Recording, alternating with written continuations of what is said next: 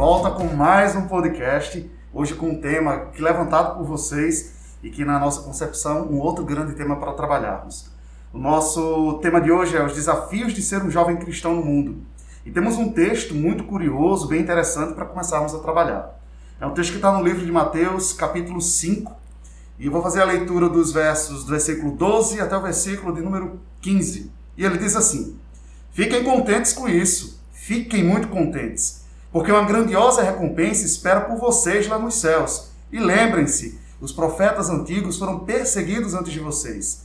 Vocês são o sal da terra. Se o sal perder o seu sabor, como restaurá-lo? Não servirá para coisa alguma, a não ser para ser jogado fora e ser pisado pelos homens. Vocês são a luz do mundo, uma cidade sobre uma ponte, sobre um monte que não pode ser escondida. Ninguém acende uma lamparina e coloca debaixo de uma vasilha. Pelo contrário, ela é colocada no lugar adequado e, desse modo, brilha para todos. Assim também a luz de vocês deve brilhar diante dos homens, para que vejam as boas obras de vocês e louvem ao Pai de vocês que está nos céus. Texto bonito, né? curioso e que nos leva a um convite de desafio. Vocês são luz do mundo, parem de se esconder por aí. Eu acho que é com essa pegada que a gente vai iniciar. Estamos aqui hoje com o pastor Arthur Isaac, é pastor da Igreja Batista Dunas, lá no Barro Vermelho. Nós estamos implementando esse grande projeto por lá. E Rafael Costa, que vai nos dar mais uma força aqui.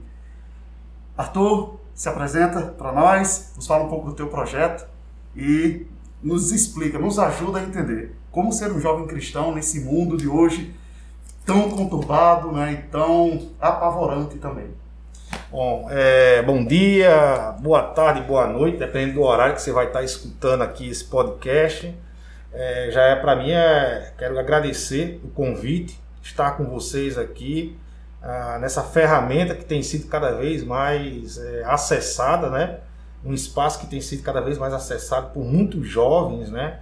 Ah, o tema está com juventude, mas por muitos jovens e, e, lógico, fora da idade da juventude também, muita gente tem acessado o podcast e a igreja precisa se fazer presente nesse espaço. Né? É um espaço missional nos nossos tempos, na nossa geração. Né? E o tema, a, esse desafio da juventude no mundo, é um tema a, que nos instiga a falar, que, que, que, nos encoraja a falar, né? porque é, esse desafio é, tem, tem, tem a ver com vários aspectos, mas principalmente, principalmente a, a, na dimensão missional da igreja, na, na, na, visão missional da igreja, né? Porque a gente não estaria falando de desafio de jovens no mundo se a igreja fosse um, uma comunidade apenas de pessoas que foram chamadas para curtir a salvação, né? Para é, ficar de domingo a domingo glorificando o nome de Deus e louvando e levantando os braços e dando glória a Deus de domingo a domingo. Mas a igreja ela foi chamada para fazer isso lá fora né? Como você falou aí no texto, fantástico esse texto, ser sal e luz do mundo, ser uma cidade iluminada, né? Então esse é o desafio, né? Porque a salvação coube a Deus, né? A salvação é uma ação de Deus. Mas uma vez salvo, Deus nos lança para esse desafio, para esse novo movimento, né? Eu me chamo Arthur, né? Aqui com o pessoal da Cristã é, tenho muita afinidade assim de, de conhecimento. Nasci aqui, em Cristo Jesus. Para mim é uma alegria estar aqui, porque nasci em Cristo Jesus aqui. Aqui eu caminhei 15 anos da minha vida. Aqui eu aprendi os primeiros lastros da doutrina cristã. Aqui eu me fortaleci na doutrina cristã. Aqui eu fui enviado para o seminário. Essa igreja reconheceu o ministério pastoral na minha vida e me enviou para o seminário. Aqui fui acompanhado muito de perto com o pastor Sandro, ah, em pequenos grupos, em projetos, em cursos, em caminhada. E aqui uh, me casei, tive meu primeiro filho, então é uma igreja que me marca muito e é uma alegria muito assim estar tá participando uh, e num tempo assim muito especial no meu ministério, na minha vida, que é de estar tá plantando uma igreja aqui em Natal. Né? A Igreja Batista Dunas é uma igreja em plantação, uma igreja que está sendo plantada, mais uma agência do reino está sendo plantada aqui na terra, na cidade de Natal, para abençoar a cidade de Natal. Benção, isso é excelente.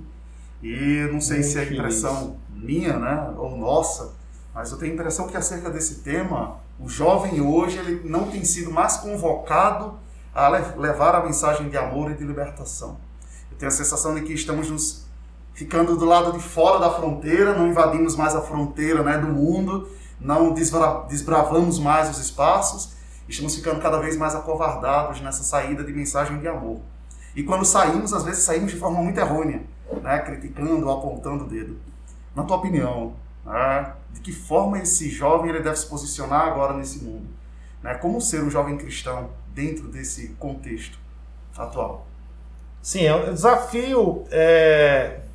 Você tem um mundo hoje, olhando para o Brasil, você tem um mundo polarizado, politicamente falando, né?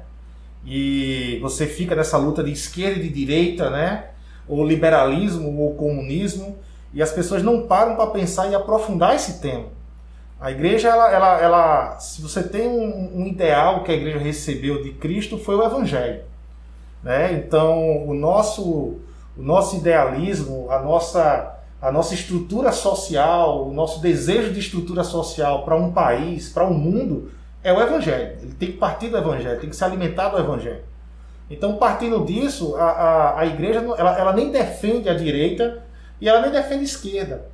Ah, existem diálogos. Né? O evangelho, vão existir elementos do evangelho que vão dialogar com a direita, e mas vão existir elementos do evangelho que vão dialogar com a esquerda. Mas nem a direita nem a esquerda é o evangelho. E, e isso a igreja precisa, e o jovem de hoje precisa perceber isso.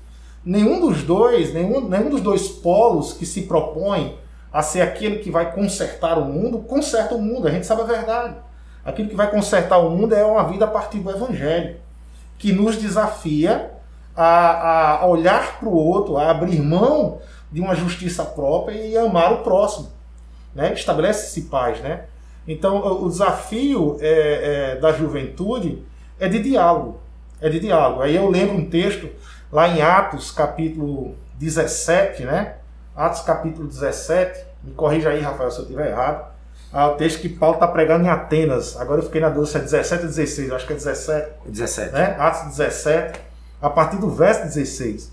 Né? E Paulo chega em Atenas. Ora, a cidade de Atenas era o que naquela época? Era uma cidade pluralista, né? uma, uma cidade extremamente pluralista, uma cidade cheia de filosofias, onde Paulo chega em Atenas e Paulo ele não roda baiano em Atenas, né?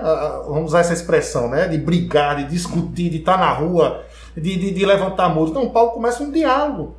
Paulo, e é tão interessante que Paulo elogia a religiosidade, a busca da religiosidade dos atenienses, né? Poxa, eu percebo que vocês adoram um Deus desconhecido, eu percebo que vocês têm buscado espiritualmente. E, e se você linkar com o brasileiro, com o Brasil de hoje, isso é muito assim, é, é, é muito parecido com o Brasil, porque o, a, o Brasil ele tem ilhas que estão passando por um processo, de um processo de, secular, de secularismo, né, que vamos dizer a universidade, é, é, é, é, esses, esses locais que estão passando pelo movimento secular. Mas no Brasil, em sua maioria, ele é um país extremamente espiritualizado. Ele é muito mais um país sincrético, de um sincretismo religioso, de uma mistura de religiões, onde as pessoas estão atrás de alguma coisa que dê sorte, de, né, de, de, de um positivismo, de, de, da energia da sorte, do sol da sorte, da mãe terra. É uma mistura de religiões. Né? Então a gente tem um país, assim, talvez muito mais próximo de Atenas da época de Paulo, né? religioso, plural, né? do, que a, a, a, do que o contrário. E aí o grande desafio é o seguinte: em um mundo que nós vivemos, dentro de um pluralismo, de um relativismo gigante, ah, o Evangelho chega com uma, um, um, uma verdade absoluta. Jesus, ele é, em muitos momentos, mas principalmente nesse momento, a fala de Jesus, ela é extremamente exclusivista. Quando ele vai dizer, eu sou o caminho, a verdade e a vida, ninguém, a, a, ninguém vê ao Pai a, senão por mim. Ou seja, o que Jesus está dizendo é o seguinte, olha, Buda não salva, Alá não salva, é, é, o Espiritismo salva, a santo nenhum salva. Ou seja, Jesus, tá, Jesus nessa, nessa frase ele está sendo exclusivista. Olha, se não for por mim, você não chega ao Pai. Ponto. Aí entra o desafio da juventude. Porque quando nós vamos lá para fora, iniciar um diálogo, aí você tem dois perigos.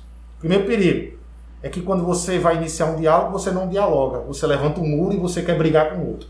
Então acabou o diálogo aí. Exatamente. Mas qual é o segundo perigo? É você querer, a, a você querer é, agradar a pessoa que você gosta, que é um cara bacana, que é um cara ético, que é um cara verdadeiro, que é uma mulher ética verdadeira, que tem muitas qualidades, talvez mais qualidade do que o próprio cristão. Mas por querer agradar essa pessoa, por ser amigo dessa pessoa, você começa a abrir concessões com o evangelho. Então, para mim, esses dois extremos, esse é o desafio da juventude. A, a gente é. hoje vive, segundo alguns autores, né, eles usam um termo que é bem chulo, mas eles dizem: vivemos uma geração mimimi. É uma geração que se incomoda com muito pouca coisa, que fica muito preocupado, muito ansioso, muito nervoso, discute desnecessariamente assuntos que são, às vezes, né, é, assuntos simples, né, de, uma, de um fácil diálogo. E temos aí um desafio, né, que você traz bem, que é a ideia do diálogo, né, que o jovem precisa saber dialogar. Então, qual, o que é que falta para o jovem hoje, na tua opinião, para que ele dialogue? Ah, se ele é um jovem imerso na cultura do mimimi, que não consegue ter uma conversa né, com pessoas que discordem daquilo que ele traz. Né? E como ser exclusivista, que é o que a palavra de Deus nos traz. Deus ele é único, né? é somente Ele. Como trazer isso né, para essa geração tão complexa e que tem tantos desafios com relação a poder ouvir o outro? Ok. Bom, nada começa sem conhecimento. Né? Nada começa sem conhecimento. Então, e aí quando eu falo conhecimento, eu quero colocar duas dimensões aqui nessa, nessa questão do conhecimento. Conhecimento bíblico, né? Muitos jovens, eles têm dificuldade na, na, na, na sua missão pública. E muitos jovens têm dificuldade nesse cristianismo público, de tornar o cristianismo a sua fé pública, porque não conhece as escrituras. Né? E, e isso é um dado. É, é, recentemente eu li um, um, um, um texto do. Acho que é Paul Young, Paul Young, é um autor cristão, acho que é esse nome, se não me falha a memória, mas pode ser outro, mas é assim, próximo disso, ele escreveu sobre os Dez Mandamentos. Sobre os Dez Mandamentos. Eu acho que é um livro da. Eu acho que é da Vida Nova esse livro sobre os Dez Mandamentos. E ele fez uma pesquisa nos Estados Unidos. Tudo bem, é Estados Unidos, não é Brasil, mas muita coisa dos Estados Unidos reflete aqui. Né? E ele fez uma pesquisa nos Estados Unidos. A pergunta era: você conhece os Dez Mandamentos todos, sim ou não? 78% não sabia dos 10 mandamentos todos. Citar 10 mandamentos todos não sabia, 78%. Provavelmente, se essa pesquisa for feita no Brasil, você vai ter talvez por aí. Então, você falta um conhecimento bíblico para a juventude né? E, e, falta esse conhecimento. Mas falta outra coisa também. Muitas vezes para o jovem falta outra coisa. O jovem da nossa geração hoje é um jovem tão ocupado em responder a, a, demanda de mercado, as exigências de mercado. Então você, o jovem hoje, ele muito cedo ele entra no, no mundo acadêmico, ele está o tempo todo estudando, ele está o tempo todo pensando no mestrado, no doutorado, ele está o tempo todo pensando na, na, na sua estruturação financeira, na sua estruturação acadêmica, que isso não é pecado, quero dizer bem claro, isso não é pecado, porém, é pecado enquanto você faz isso, você nega ou abandona o chamado de Deus na sua vida, que é missional. Então esse jovem está é, é, tá tão ocupado em tantas coisas que já não tem mais a experiência de dobrar os joelhos, de começar a falar com o próprio Deus real e verdadeiro. Hoje a gente passa por uma reforma no ensino, né? E a, o jovem, ele, a partir dos próximos anos, ele vai começar a escolher que disciplinas ele quer cursar. Só que de forma muito cedo, muito né? cedo. São jovens ali entre 14, 15, 16 anos tendo que escolher qual vai ser o futuro dele. Que é uma exigência do mercado de trabalho. Cada Exatamente. vez mais novo, o mercado de trabalho quer. É uma exigência. E, e cabe a gente é, tentar conciliar isso. Não é que nós não vamos crescer, mas a, a ideia do ir e fazer discípulo é à medida que você vai, você tem que apresentar o evangelho. Então, nós temos o desafio de a, a, apresentar o evangelho a partir de um conhecimento que a gente tem de Deus, bíblico, mas um conhecimento que a gente tem de Deus relacional com o próprio Deus vivo. De orar, de clamar, jejuar, parece que foi algo feito para o século passado. Quando você fala em jejuar aqui para a juventude ou para alguém da igreja, não, mas isso a igreja vivia na década de 50. E jejuar é um exercício espiritual do cristão. Né? É, tempos de jejum, por uma causa, por uma. Né? E parece até que nós estamos vivendo por uma causa que não é mais o reino de Deus. É, é, também eu tenho essa sensação muitas vezes. Eu vejo uma correria muito grande e eu fico pensando. E eu já tive a oportunidade de perguntar a alguns jovens e perceber nas respostas de que a causa, o reino pela qual ele está lutando, era o reino dele. Era o reino dele. Ele não tinha a concepção e a percepção que o reino de Deus, desde o nascimento de Cristo, chegou e está sendo instaurado. Chegou. Ele ainda não é pleno, né? Jesus vai voltar, ainda vai exercer esse reino pleno, mas o relógio escatológico de Deus já está rodando, meu amigo. Isso. Desde que Jesus nasceu. Isso. Começou. Né? O Messias prometido das Escrituras, o, o, o Filho de Deus, o ungido prometido nos, na, nas profecias, aconteceu. Né? E esse foi o grande impacto para os jovens apóstolos. É bom até a gente detalhar isso, né? Às vezes a gente fala dos apóstolos e a gente tem uma, uma imagem dos apóstolos na época que eles escreveram a carta. Que realmente eles escreveram bem mais adiante, né? 30 anos depois, 40 anos depois, eles foram escrever os evangelhos. Mas os apóstolos, quando caminhavam com Jesus, não pensem em apóstolos de 60 anos caminhando com Jesus, que não tinha. Era 25 anos, 22 anos, 20 anos. Eram jovens. Jovens, jovens, jovens envolvidos no reino de Deus e no processo do reino de Deus. Tem um efeito de caminhada com é. o próprio Cristo. Com o próprio Cristo. Eu acho que isso que é, que é bacana, né? Hoje isso. eu ouvi uma, uma jovem falando, uma mentora, explicando que para que a gente seja grande, né, seja eficaz e bom naquilo que a gente faz, a gente precisa de mentoria. E hoje já nem se fala de mentoria. Né? Se fala de um sujeito que aprende EAD e no EAD ele se forma e ele já vai para o mercado de trabalho. E aí, quem foi o mentor dele? Foi o EAD. Isso já não há quem o ensine, né? quem o ajude. Exatamente. Arthur, eu gostaria de continuar nessa questão da teologia pública. Hum. E como você falou aí em alguns momentos, a gente percebe que cada época tem, tem os seus desafios. Alguns eles sempre estão presentes e outros vão surgindo de épocas em épocas. E nesse momento, onde estamos numa sociedade onde a gente pode ver assim se manifestando de uma forma cada vez mais explícita nas novelas, nos noticiários, nos programas, as chamadas pautas sociais, LGBT, feminismo, machismo, essas questões. E aí, nós, como cidadãos, nós cristãos como cidadãos, nós não temos como fugir disso. E aí eu queria que tu discorresse acerca exatamente como nós cristãos que, independente dos desafios, nossa missão permanece. Você falou aí muito bem, e ela também lembrou. Então, como é que como é que deve ser assim a questão do, da missão da juventude? Que resposta dá a essas demandas tão fortes, polêmicas cada vez mais na sociedade? Bom, Queria que tu aprofundasse mais esse, esse ponto. Certo, certo. Acho que boa, boa questão você colocou aí. É, a gente fez um pequeno recorte assim histórico. É, a nossa geração ela está lidando com algo que foi produzido por uma geração passada. E agora a gente está pagando o preço. Né? Então, a geração passada, a geração da década de 50, a geração da década de 60, de 70, essa geração ela pautou na igreja alguns temas que seriam tabus na igreja, que não foram comentados na igreja, não foram discipulados, não, não, não tiveram mentoria, como você colocou aqui, a, a, a, na igreja. Certo? Então, a, homossexualidade, é, é, né, drogas, sexo antes de casamento, é, sexo, a, a sexualidade né, do indivíduo. Ah, então esse, esses temas é, é, foram colocados como foram, foram, tratados por essa igreja do passado meio que como um tabu ah, e ficou fechado esses temas. O que é que aconteceu? Quando a igreja se fecha para esses temas, quem são as instituições porque esses temas estão lá. Sim. Nunca deixaram de existir. É um dado da realidade. É a realidade. Mas como a igreja se fechou para responder sobre essas questões, quem foi então nas ruas? Quem foi que tomou protagonismo? Os movimentos. Os, os movimentos tomaram protagonismo porque o problema estava lá, as questões estavam lá, e os movimentos, é, muitos movimentos ateus, né, de concepção ateia, tomaram contra né, a, a, dos temas, desse, das políticas públicas dessa área.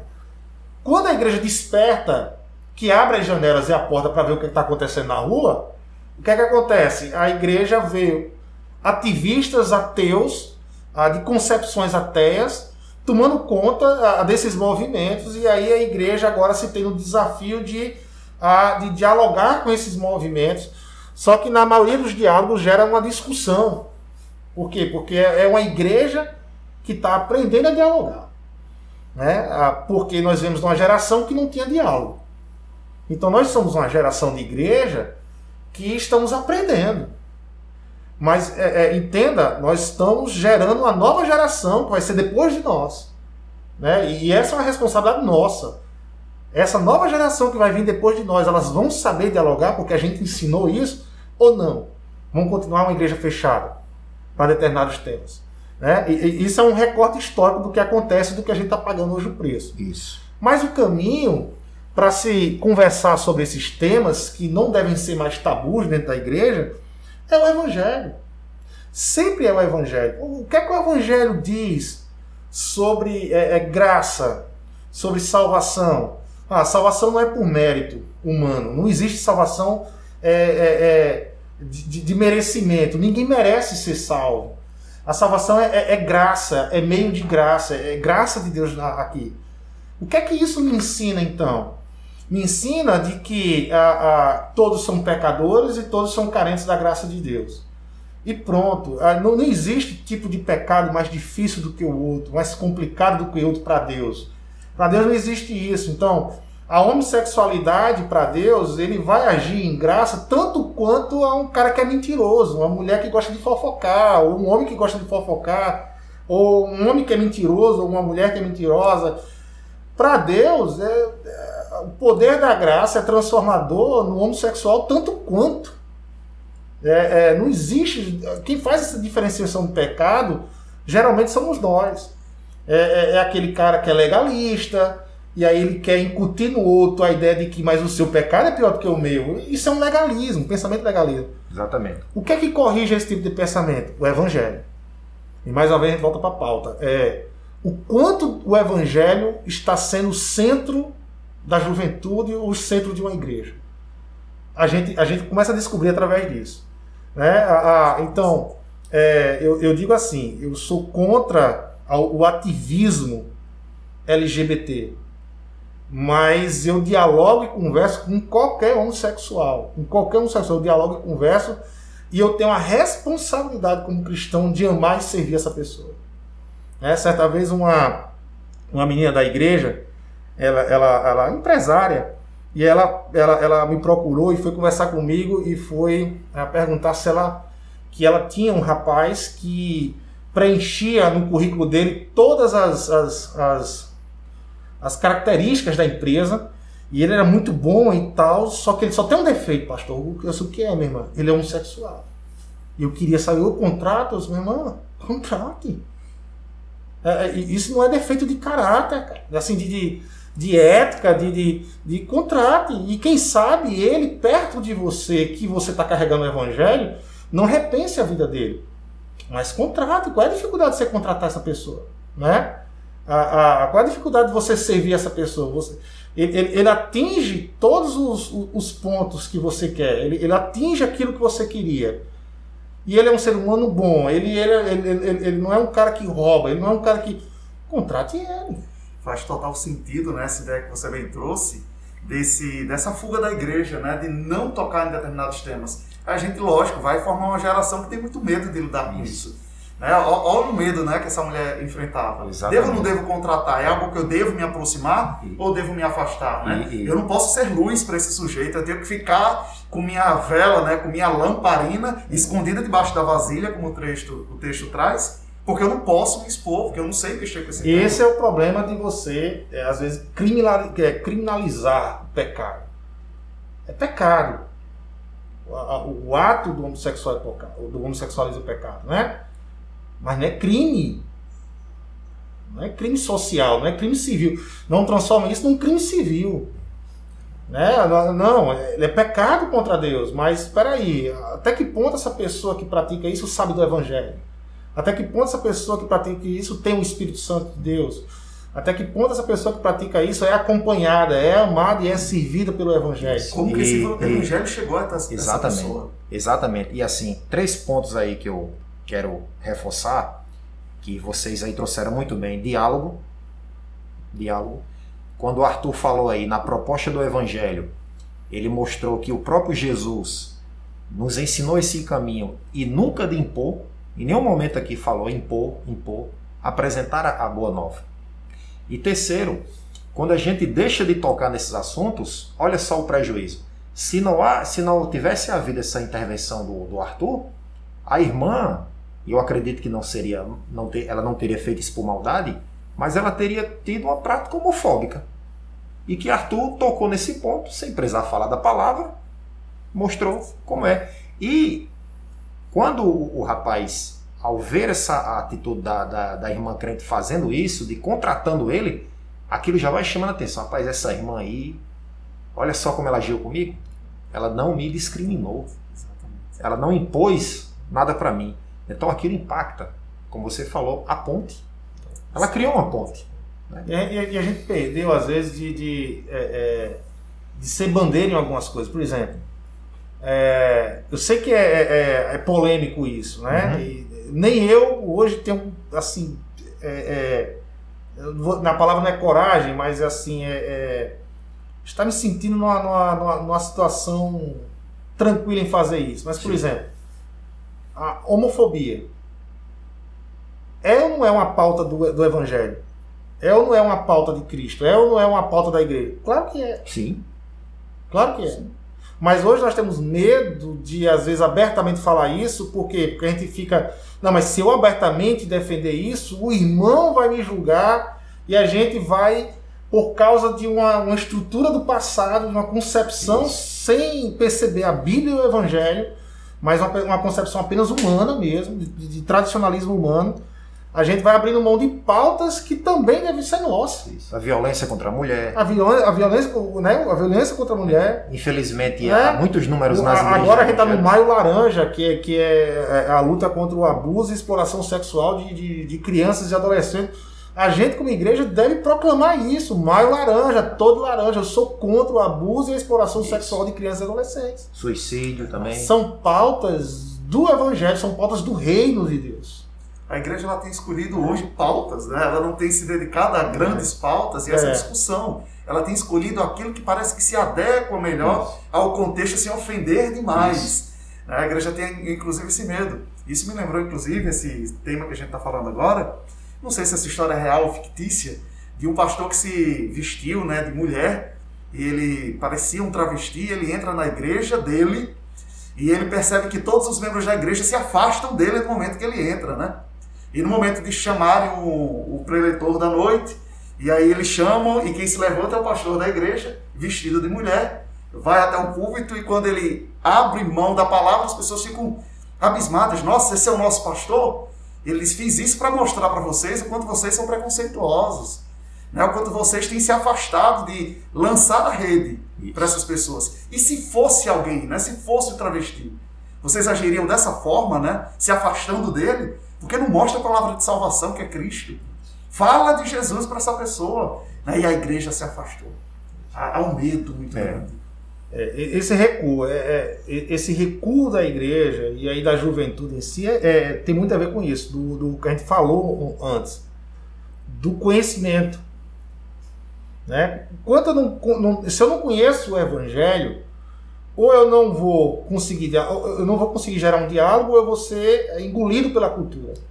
Entendeu? Então para mim a, a, a, exposição dessa juventude lá fora ela vai ser sadia ou não dependendo das raízes dessa juventude no evangelho. É, o quanto esses jovens sabem do que é o evangelho o quanto esses jovens sabem quem é Jesus da obra de Cristo Jesus o quanto esses jovens sabem o que é reino de Deus e, e, e, quais são as principais características desse reino de Deus aqui na Terra, né, nesse momento, nessa, nesse momento que nós estamos vivendo, que é um momento pós-queda, né, a, a, a, todos nós somos pecadores, onde a cultura, por mais bela que seja, ela não é perfeita, ela tem sinais de queda dessa cultura, mas eu preciso saber filtrar. Nem tudo é sinais de queda, mas vai ter sinais de criação. Ou seja, o ser humano ele é criativo. Então, quando um ser humano ele pega uma caixinha de fósforo e bate numa caixinha de fósforo e dá uma caixinha de fósforo ele tira um samba, porque eu não posso aplaudir isso? Porque eu não posso admirar isso? Por quê? Porque isso é criatividade. E da onde vem essa criatividade? De Deus. Deus criativo, Deus o Criador.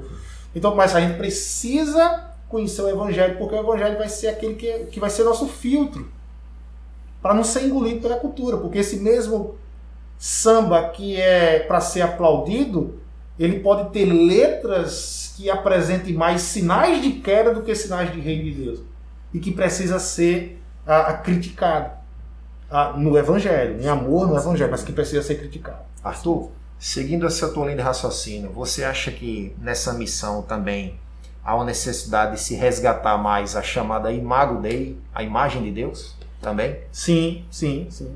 E mostrar ah. também que essa realidade nada mais é do que essa a, a, a ruptura, você tem a queda, de onde tudo, de onde vem toda essa aqui, a queda é a maior tragédia que houve a humanidade.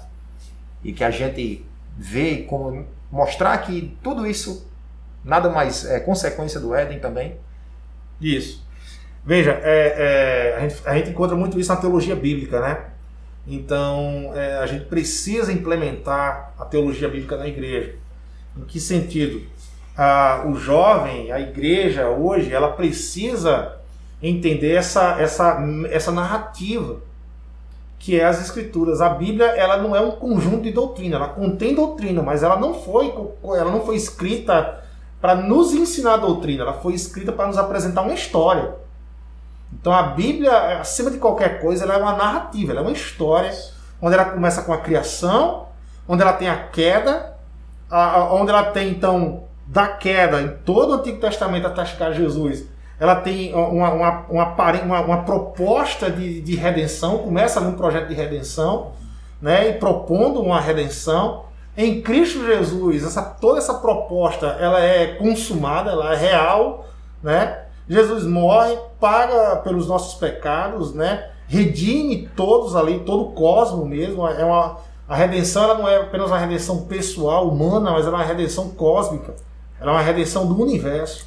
Nós fazemos parte dessa redenção. A redenção a gente faz parte de a gente faz parte de um conjunto de coisas que estão sendo redimidas por Deus. E toda a sua criação está sendo redimida por Deus, né? Como diz lá Colossenses. Então, é, é a gente precisa e, a gente sabe para onde vai a história, para onde está indo essa história, né? Essa nova criação e, e, que vai surgir na Terra a partir daqueles que nascem de novo, né? No Espírito, né? Então, que, que é o que, que somos nós, que é a igreja, aqueles que têm a experiência do nascer de novo, como está lá em 2 Coríntios 5. Então, esse novo nascimento, essa, esse, surge algo novo na Terra. O que é que surge algo novo? Rapaz, Deus está redimindo. Deus está redimindo. Como é que eu sei que Deus está redimindo? Olha para a igreja. Veja como a igreja é diferente, veja que comunidade diferente, veja como eles se tratam, como eles se amam, como eles se perdoam. Porque apesar de serem atingidos por Deus, eles reconhecem que ainda são pecadores, e por serem pecadores, eles vão falhar uma hora ou outra. Mas eles se perdoam e eles continuam juntos. E essa igreja é essa igreja de Atos que chamou a atenção das pessoas de fora, como diz lá em Atos, né? Que, que é, é uma igreja que caiu na graça dos de fora. Porque eles viam uma comunidade diferente, eles viam um jeito de se viver diferente. Porque surgiu na terra, rompeu na terra, uma nova criação. É essa igreja que a gente precisa, né? Uma nova criação. Ver mais uma vez, né? Sendo mostrada para as pessoas. E aí, e, aí vai, e aí vai a concepção de você conhecer a história. Verdade. Então não adianta chegar para uma pessoa lá fora e dizer: olha, Jesus morreu pelos seus pecados. Aí vai dizer: beleza. Mas o que vai acontecer na mente dele é: mas por que ele morreu? Por que precisou morrer?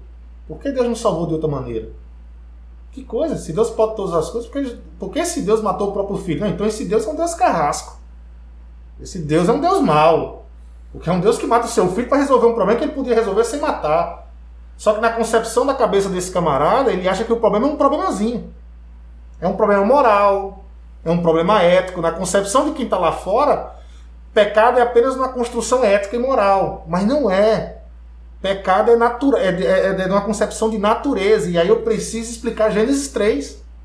Eu preciso explicar como era a criação, a beleza, a harmonia dessa criação. E explicar Gênesis 3. Aí ele vai entender o peso do pecado. Essa a porta da igreja precisa estar aberta para essas pessoas chegarem até ela, né? É. Não como porta fechada, como a gente Não, aberta. em muitos lugares, né? Exatamente. São portas abertas para que as pessoas elas consigam ter acesso a essa história, né? aprenderem da história, acreditarem nessa história e atingirem né, a, a salvação, chegarem à salvação. É uma pena que o nosso tempo ele esteja terminando. É? É, o papo estava muito legal, isso é pauta rico. para outras grandes conversas. Sim, sim. E eu queria pedir, Arthur, para que você deixasse alguns conselhos para o jovem. Né? Como que o jovem ele pode então se manter? Debatemos muito. Né? Fechamos inclusive alguns bons pilares aqui. Que conselhos a gente pode dar para o jovem para que ele se mantenha firme na palavra, firme na rocha, nesse mundo né? Tão pecaminoso e nesse mundo tão a- a- a perigoso que é o mundo que a gente vive hoje? Bom, a- primeiro, antes de mais nada, o jovem ele tem que ter, ele tem que entender e ele tem que ter a concepção de que ele foi chamado para algo. Se ele não entender isso, ele perder o porquê ele foi chamado, para que ele foi chamado, ele vai viver qualquer é, é, qualquer é, projeto dele pe- pessoal, mas não um projeto de Deus. Então, a primeira coisa é você foi chamado para algo, jovem. Você não foi salvo apenas para ficar curtindo sua salvação. Você não foi salvo apenas para ficar de domingo a domingo levantando sua mão e se emocionando na igreja. Você foi chamado para algo, e esse algo é missão, ir e fazer discípulos. Isso é uma responsabilidade de toda a igreja, então, do jovem. O jovem ele tem a responsabilidade de ir e fazer discípulos. Mas esse ir e fazer discípulos sendo luz, sendo diferente no mundo. E aí aonde é que ele vai encontrar uma estrutura de equilíbrio? O evangelho. O jovem, você precisa conhecer o evangelho de Cristo. Profundamente o evangelho de Cristo. Uma vez que você conhece o evangelho de Cristo, uma vez que você está enraizado nesse evangelho, vá sem medo. Vá para as universidades, vai conversar, vai construir amizades, vai construir diálogos, não se feche, vai conhecer culturas, novas culturas, não se feche, né? leia, é, é, é, conheça, saiba o que, é que as pessoas estão pensando lá fora. Procura saber qual é a- o livro do momento, por que as pessoas estão querendo ler aquele livro, por que as pessoas estão interessadas naquele livro. É, é, faça mestrado, faça universidade, vai para o emprego, busca o emprego, é, busca as melhores coisas, você pode, você tem capacidade, mas dentro de tudo isso, nunca se esqueça. Deus tem uma proposta para você, como igreja do Senhor, que é fazer missão, que é ir fazer discípulos. Entendeu? Então, em algum momento, nas suas relações lá fora, você vai ser chamado para apresentar o Evangelho e a beleza do Evangelho. Então, você precisa saber do Evangelho. Porque se você viver uma vida inteira na igreja, você fazer doutorado, você conseguir tudo, dos seus projetos pessoais, você conseguir tudo.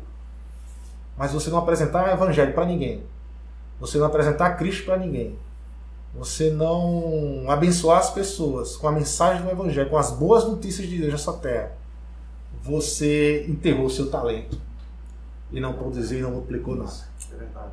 Colocou a luz né, debaixo da vasilha. Colocou É. a luz debaixo da vasilha. Ficou Exatamente. essa luz. É. Arthur, queremos agradecer demais né, a sua disponibilidade. Eu que agradeço. Essa forma assim tão suave que você trouxe todo esse conteúdo polêmico, difícil, né, pelo conselho né, que você acaba de passar para os jovens da igreja. Foi um prazer, né, fico muito feliz. E em breve nos veremos em mais um podcast, mais um capítulo dessa Exatamente. grande narrativa que temos construído. Tamo junto. Exatamente. E assim, eu acredito que esse esse podcast, eu já estou imaginando aqui que não que os outros não tenham feito isso também, mas acredito que essa conversa aqui, eu acho que ela vai vai, digamos assim, eu não diria atiçar a centelha, mas vai aumentá-la para que a gente traga mais e mais para o nosso dia a dia, para nosso, para nossas conversas, temas assim, que é mais fácil a gente deixar para lá, não trazer para discussão, né? É Eu, eu inclusive, eu sugeri ao, ao nosso grupo, não é? Hoje de manhã, um tema que eu quero muito trabalhar aqui, e nós temos gente na igreja que pode muito nos ajudar nisso, que é o, o racismo na história do protestantismo, seja brasileiro ou americano. Então, acredito que esse podcast aqui vai ajudar muito a esses assuntos serem normais, para a gente conversar. E Arthur Muito também, bom. sou muito grato também por você ter aceitado o convite, e eu não tinha dúvida, você muito iria nos ajudar e contribuir para nossa reflexão. Que bênção, cara. Que bênção. E que venha outras vezes, né? Isso mesmo. Fiquem todos na paz então e até o nosso próximo episódio. Até Um mais. abraço.